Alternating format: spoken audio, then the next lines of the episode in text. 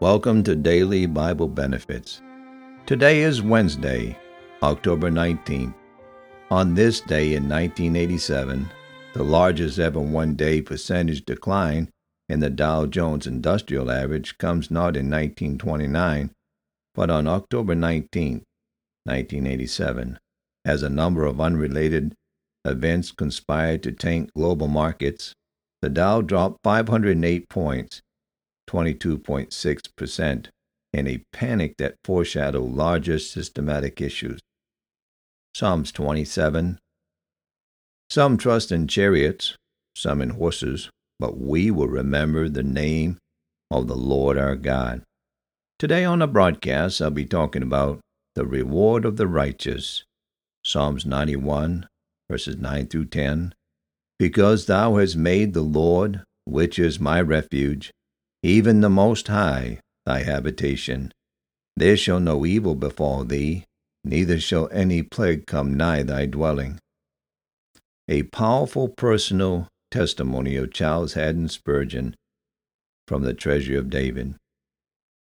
Before expounding these verses, I cannot refrain from recording a personal incident illustrating their power to smooth the heart when they are applied by the Holy Spirit in the year 1854, when I had scarcely been in London twelve months, and the neighborhood in which I labored was visited by a Asiatic cholera, and my congregation suffered from its inroads, family after family summons me to the bedside of the smitten, and almost every day I was called to visit the grave. I gave myself up with youthful ardor to visit the sick, and was sent from all corners of the district by persons of all ranks and religions. I became wearied in body and sick at heart. My friends seemed fallen one by one, and I felt or fancied that I was sickening like those around me. A little more work and weeping would have laid me low among the rest. I felt that my burden was heavier than I could bear, and I was ready to sink under it. As God would have it, I was returning mournfully home from a funeral when my curiosity led me to read a paper which was wavered up in a shoemaker's window in the Dover Road.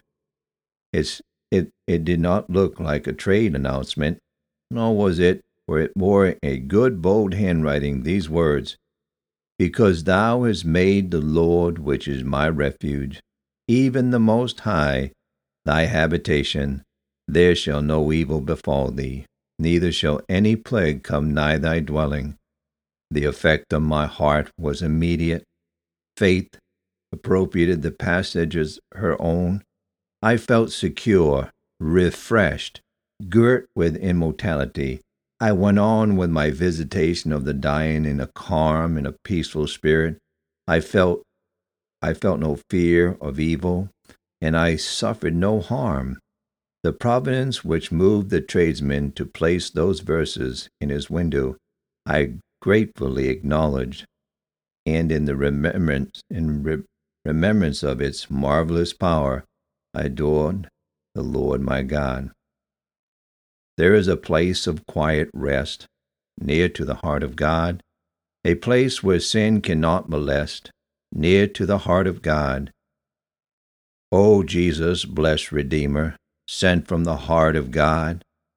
Hold us who wait before thee, near to the heart of God. There is a place of comfort sweet, near to the heart of God, a place where we our Savior meet, near to the heart of God. There is a place of full release, near to the heart of God, a place where all is joy and peace, near to the heart of God. Thank you for tuning in to Daily Bible Benefits. Have a good and godly day.